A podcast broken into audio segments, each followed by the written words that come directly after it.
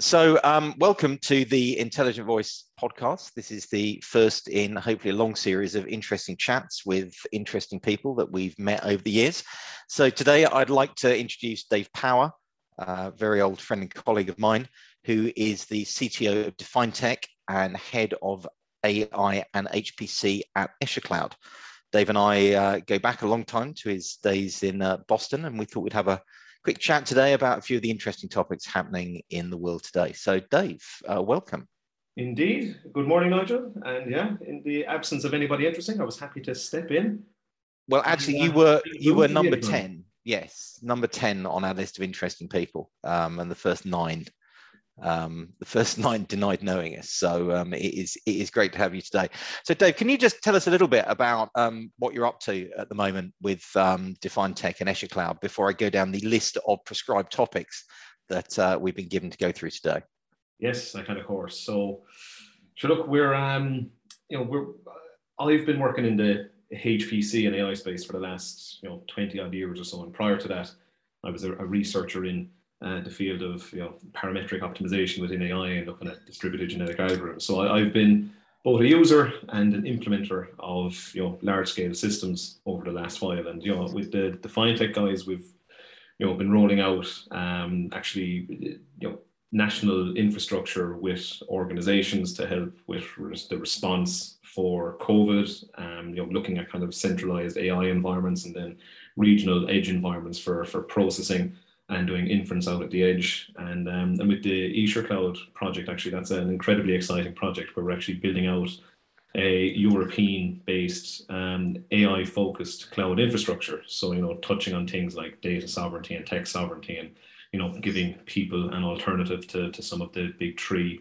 that are predominantly used today. So uh, that and um, of course managing an underage football team, which is also quite challenging in its own way. Yes. So, yeah. Keep yes. very busy.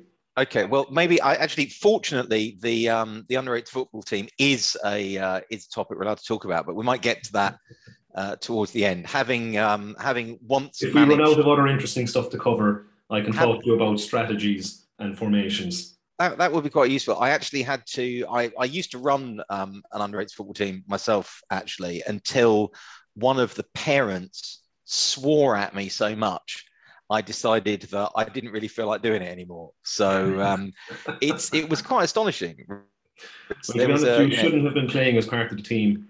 That was probably it. Yeah, absolutely. And um, making my making my son captain every week. That was that was probably the problem. So um, I know we've all been there, but maybe maybe we'll leave the um, the football the football chat to uh, a less techie podcast.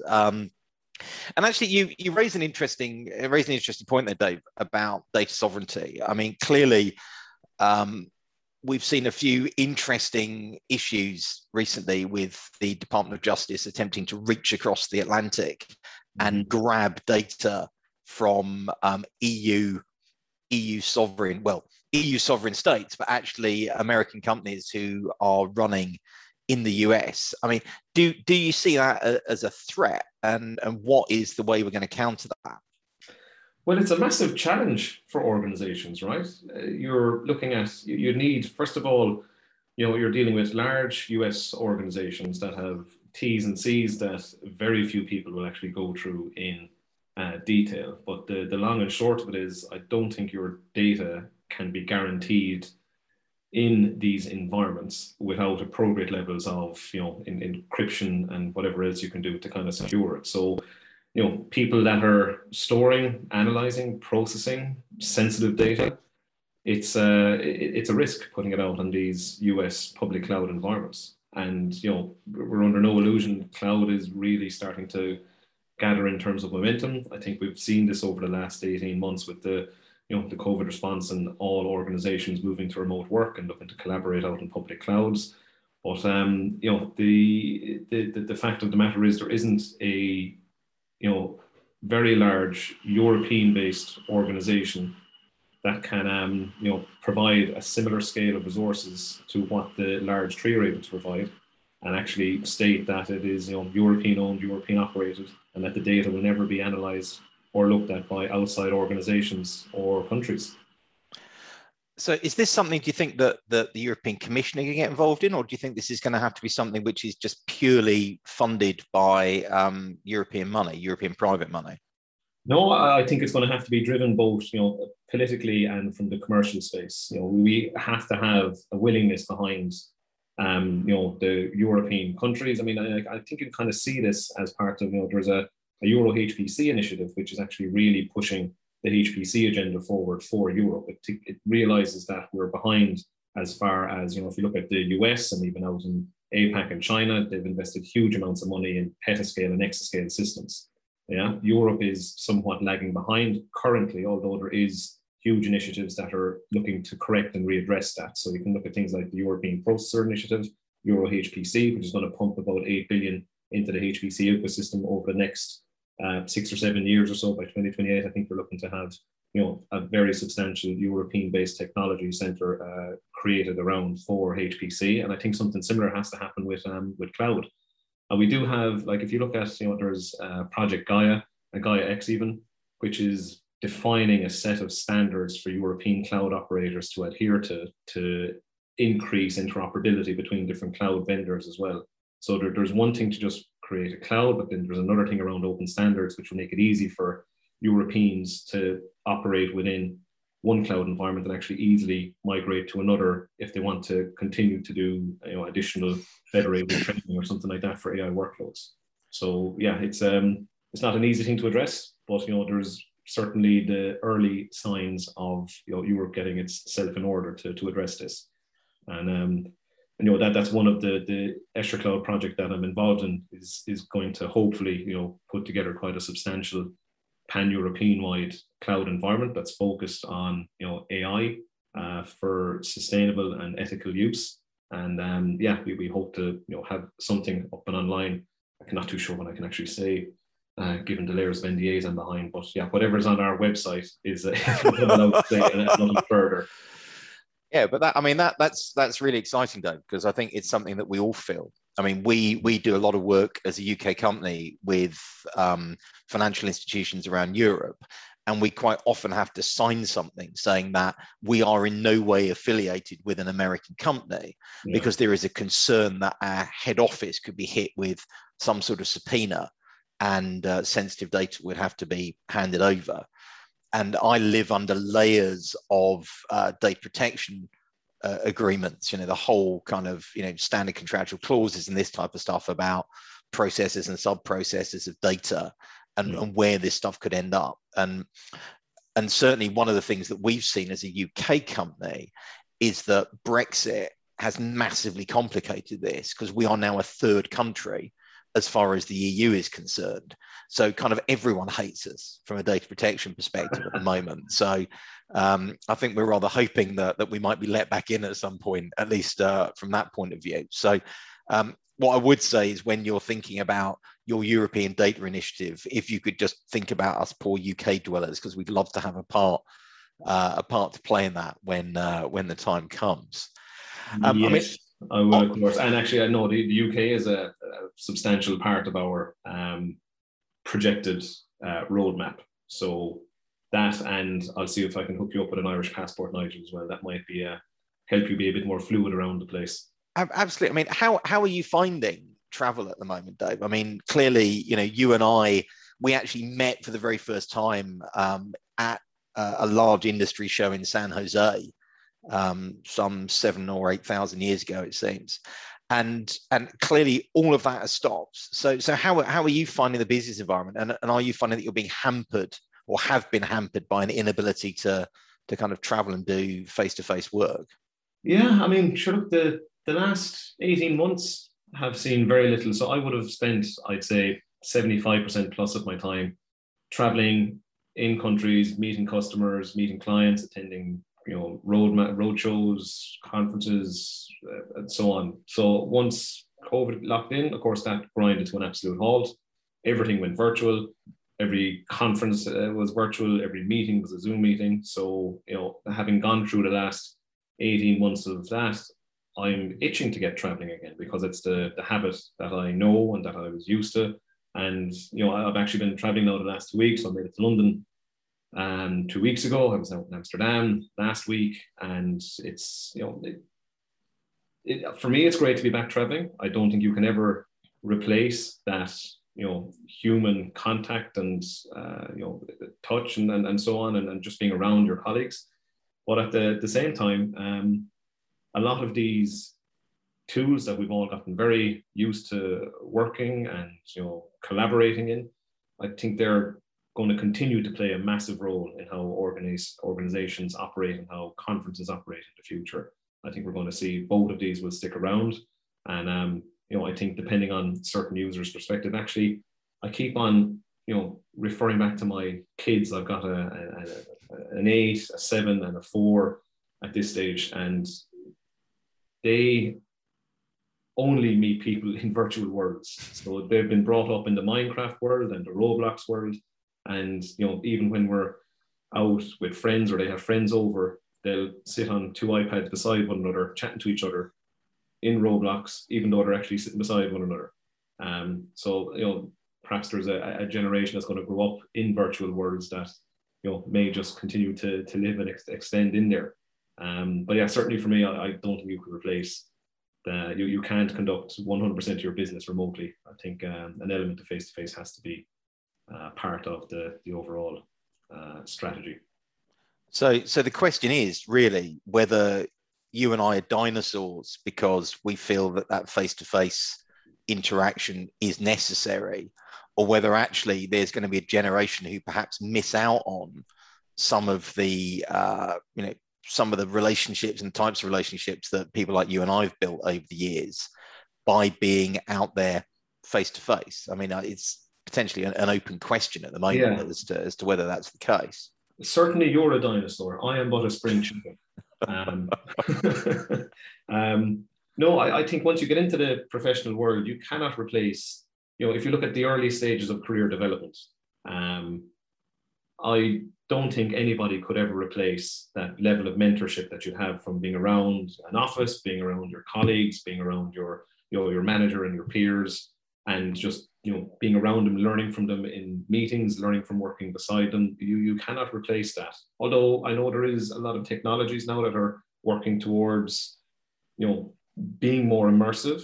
And I, I know you have a, a couple of things that you're working on, but I, I still think a mix of you know face to face and improved remote technologies is going to be how we communicate and work in the future. Um, yeah.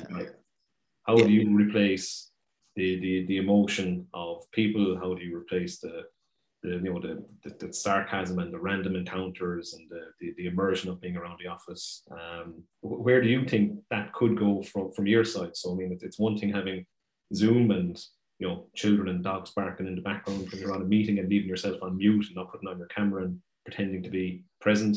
Um, where can, you know, with voice technology and NLP, um, where do you think we'll be in three to five years' time with this technology? Well, I hope it's not all kind of this television type stuff. I mean, this is I mean, this is part of the thing. This is a very you know you and I chatting over Zoom at the moment, and and clearly it's better than doing it over a telephone but it's nothing like as good as as doing it face to face. You know, I'd much rather be doing a podcast in a room with a with a microphone and uh, and two pints of Guinness. You know, no one can see the pints of Guinness underneath it clearly. We're um, gin and tonic with an umbrella. We're gin and tonic with an umbrella. Absolutely, we should be sitting in your garden um, in in wet in the wet Western Island uh, and um, and doing this, but but we can't. So you know, I I see that there is going to be a move towards an AR type of technology. I, I don't actually like virtual reality, and and actually, I think most people who use virtual reality environments for any length of time go quietly mad. So you know, these kind of cartoon-like avatars. You know, you begin to imagine that everyone sits there with kind of perfect skin and a smile on their face and kind of all bouncy. And you know, Facebook have, have just released their workrooms um, environment. And, and it drives me absolutely nuts. I have to say. I mean, I, I'm probably an overly controversial thing to say, but you know, mm. I absolutely hate it. I hate the kind of the the photo reality cartoony nastiness of the thing. Um, and there is a good reason for that. There's there's um, its concept of the uncanny valley. So human beings hate avatars that look almost perfect, but aren't absolutely completely realistic. So if I generate an avatar of me which looks kind of 99.999% like me, but is not quite there, human, you know, research shows that humans hate it.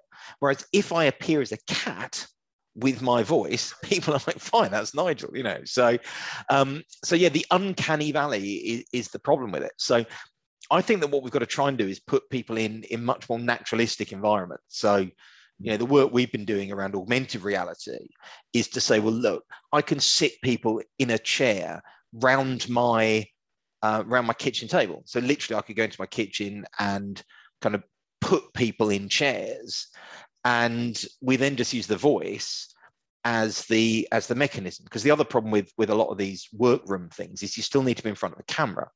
Because what it's doing is it's looking where your hands are and, and that sort of stuff. It's like, I don't want to be tethered to my desk all the time. You know, I wouldn't mind just walking around and and actually relating to people in a more naturalistic environment.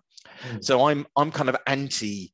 I'm in the anti-video league. I love to be able to see people, love to be able to interact with them, but I'm not necessarily sure it's a great thing to be stuck in front of a camera for eight hours a day and it's certainly not a good thing to be stuck with a with a virtual reality headset around you. We've got to find uh, a, a, a hybrid, and I think that augmented reality presents a really interesting one.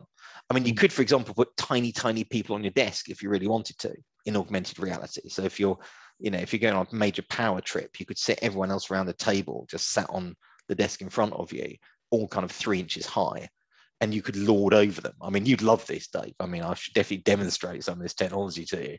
Send some over to me, yeah. I can just see you with all of all of your underlings kind of on the desk in front of you, and you pointing at them in a in a in a kind of godlike way to uh, instruct them what to do. So yeah, it's there. It's there. Really, I when I invented this stuff, Dave, I had you in mind. Well, clearly. I'd love to see an extension of this now, and you know, when will you know, personal AI bots have not just visual, uh, you know, compatibility or uh, consistency with the person, but when can my avatar attend a meeting on my behalf? Let's say, you know, there's a, an early 7 a.m. call with a, a team out in APAC, and you know, I'd rather be in bed. When can I send my AI assistant, which will have you know speech synthesis, perfect, you know, facial reactions down to a T, we'll have a full understanding of what's in my inbox in case you know uh, Dave have you sent this email to so and so at such a time you know uh, how realistic could that be and how far away could that be you know, well I think in in your case not very far away at all Dave so I think we're just um one of those kind of jumping monkeys that you see. We just put a camera in front of that and do it uh, with with with the cymbals. Together. That that would be fine. But but I would say that for the for the average human being, probably quite a long way away, yeah. but there's some really interesting places that we can go before that. So, you know, you and I have spoken before about about generative networks. So, uh, and I know that you've been looking at, at GPT three, particularly in terms of you know, and, for people who, who might be listening, God forbid anyone actually listens to this podcast, um, it, the the idea behind a generative network is that you you feed it um, a series of words or phrases, and it just goes off and produces more text, which is potentially relevant to it. Um, but actually goes into interesting new areas where you can start to do that with code. So you say, um, you know, write me a simple game of Pong, and it will go off and kind of look at all of its training data and generate code that does it. Um, and you were looking at the mathematics side of it as well, Dave. I seem to remember. I was, blown away by its capabilities. So it essentially used the entire internet as its input. It had 175 billion parameters, which is, you know, at the time one of the largest networks that had ever been trained. Um, if, you, if you look at the um, synapses in the brain, I think there's a comparison around 120 odd trillion is your um, the equivalent of you know the synapses in the brain, and that's only 100x behind you know wherever GPT-3 is. But the, the results of it were both you know there's positives and negatives from it. It's, it's strictly just a research project. It was quite interesting to see that yeah you could actually it could predict what people were going to say typically by based on reading text. It was actually able to do arithmetic. So if you gave it two numbers just by reading text as an input, it was able to actually calculate, you know, two numbers. Now it fell apart when you started to throw more numbers at it. But just interesting that it understood that from it. It was able to convert standard, um, you know, human speech into kind of more legal documents as well and transcribe them, or in the reverse, uh, translate legal documents into everyday language for people to be easier to understand. Um, I, I, thought the, the applications of this technology were phenomenal. Um, but it's also quite dangerous as well. So there, there's pros and cons. There's biases that it's going to pick up from. I mean, obviously, the internet isn't necessarily a um, uh, an area of truth. There's opinion. There's toxic, you know, language. There's racism. There's lies. There, there's an awful lot out there. So, uh, how do you, how, or how do we um, address that, or what are the what's the potential of it and the downside? Yeah, and and that's, I mean, it, it does raise interesting ethical questions uh, at a number of levels, really, because uh, as you say, clearly what we're going to start to do is build bots, virtual bots, which use this type of generative network to pretend to be a human being mm. effectively. Mm. And, and I can now generate a voice which sounds very suspiciously like a real person. So we can now take samples of, you know, we can take Dave Power and we can actually create a realistic sounding Dave Power resynthesis. And you know, we all know about deep fake technology in terms of video, but you can do deep fake audio in the same way. So I could, you know, not only could I generate something which looks like you with one of these generative networks, it can actually answer questions, you know, as, as you say. So, you know, I can feed it um, some, some data and then it will answer a question apparently being you. The Facebook have done some really interesting work on this recently and have come up with something called Blender Bot. So, like the kind of thing that you Magimix sort of blender. Um, and they've they've taken two interesting new turns on this as an idea. Probably the simplest one is actually addressing the filtering bit. So actually allowing you to, to put a set of rules around there in terms of what it will or won't do in terms of, of how it will respond to things. So, you know, effectively, kind of a profanity filter in many ways. So, just trying to steer the output uh, towards things which are more acceptable to to the person, and, and that's you know that that varies on the person, right? But the other really interesting thing is what people hadn't really thought about with these generative networks is they're static. So if um, if I'm if I look at a news article and it says, um, you know, Dave Power is, you know, the head of research at a another company, and he is 39 years old. As far as the generative network is concerned, that is who you are, and you're kind of preserved in aspect there. But actually, you know, it could be that, you know, Dave Power is now 75, as, as you clearly are, um, and, and, you know, CTO of, um, of defined technology and et cetera, et cetera, et cetera. So if I'm, if I'm trying to generate information about you from one of these networks, it needs to be up to date. So what BlenderBot does is it actually can use the internet to check factual information and update it on the fly. So if I start saying Dave Power is, um, we're hoping it's going to start coming out with you know interesting professional things about you, and it will be up to date. So so mm. this is where I think the research is going to go with the generative stuff. It's going to be a mixture of using databases, and that could be an internal database. So going back to what you were saying there, is actually I can look in the email. You know, it doesn't have to be a public search about Dave. Someone can say, well, how, how are we doing yeah. on that project? But the other challenge with this then is, you know, there's a, a saying within the HPC spaces, you know, to outcompute is to outcompete. If you're talking about being able to search the internet in real time, that's an incredibly computationally intensive task, IO intensive task. Does AI become then, you know, do these large companies become the gatekeepers of AI? And how do we, or how can the industry um, you know, adapt so that it doesn't fall into the hands of just a small few? Well, we have fallen into the hands of a small few. It's yeah. not. It's not whether it's happening. It's you know you only have to look at the the people who are running all the research for these things, you know, Facebook, mm. Google, even, you know, kind of open AI initiatives and that sort of stuff are still. Those GPT-3 runs, I think it was about $5 million per training iteration. And there was an awful lot of training iterations done on that. And that's just not achievable by, you know, smaller, more agile companies. No. Um, so ordinary, ordinary human beings are in real danger here. Now, you know, partly we can go back to what we were discussing at the beginning. So maybe you can you can regionalize some of these initiatives. So at least we have the the European equivalent of of GPT-3. But I actually think one of the problems is we're not looking at the networks in the right way. But actually, all we're saying is, you know, just put, you know, add more parameters, add more parameters, add more parameters. Clearly, that's the best way of doing it, rather than looking at, at researching how do we actually build these things as much smaller networks. You know, we've already exceeded the number of neurons in the human brain um, through GPT-3.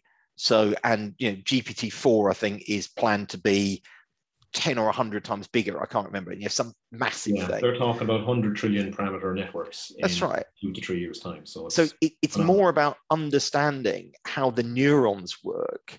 Mm. And, and actually, so I think we need to we need to rethink the networks and try and better understand um, how they work because I actually don't think anyone is particularly clear on why these things work the way they do. You know, we built these things it's like holy moly, it's it's an amazing thing.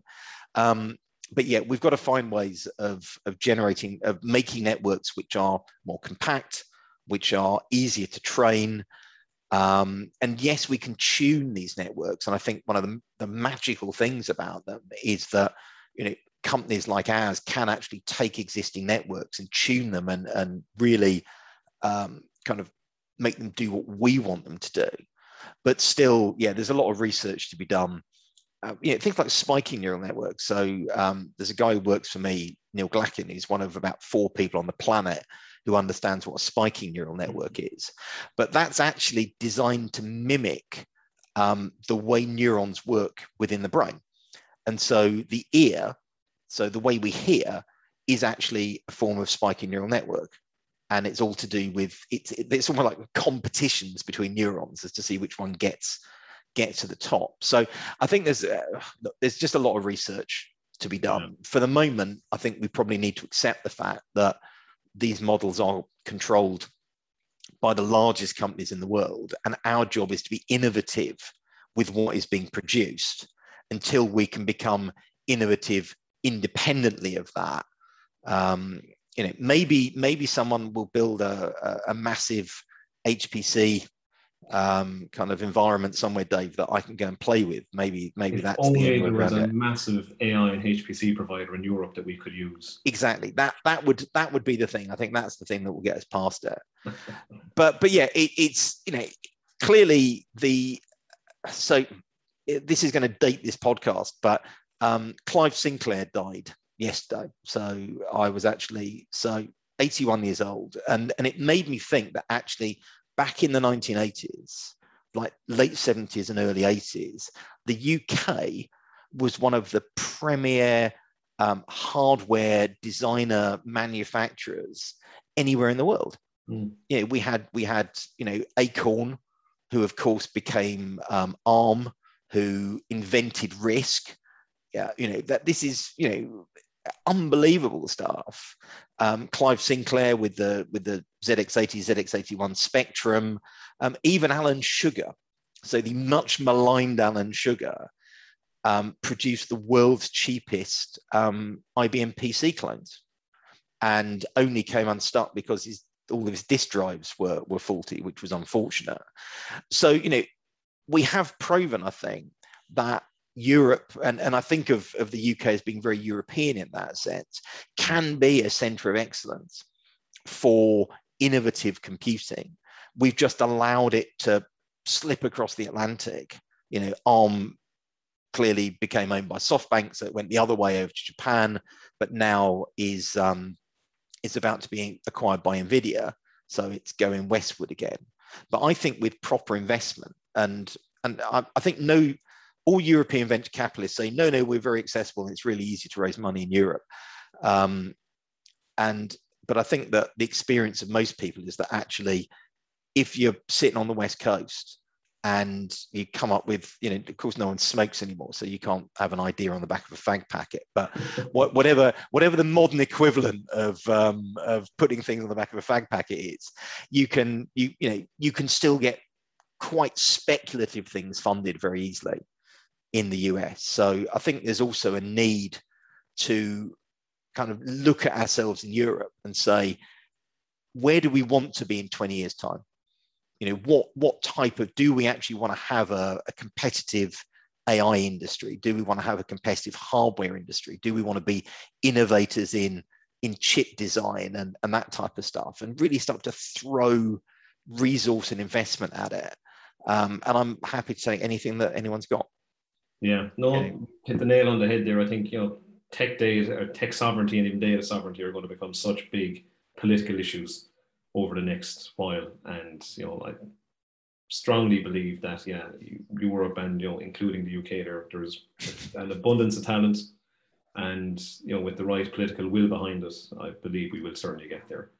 Um, yeah, there's yeah a lot of very interesting things happening um, with the Escher Cloud project that I'm working on that I, I probably shouldn't mention too much about. Say nothing. Say yeah. nothing. I've got I've got a I team of lawyers. podcast the 15th time. Exactly. There's a team of lawyers behind me shouting at me, tell Dave to say nothing. They actually have been saying that. Speech synthesis that just says, Dave said nothing, podcast over. Thank you all for listening.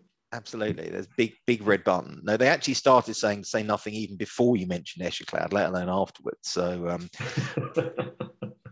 but but no, it's look, Dave. It, as ever, it has been incredibly interesting um, talking to you. Thank you very much for being the inaugural guest um, on the podcast for there, there will definitely be the Christmas party outtakes version uh, of the podcast published at some point I in the future. Into the bloopers reel, yeah.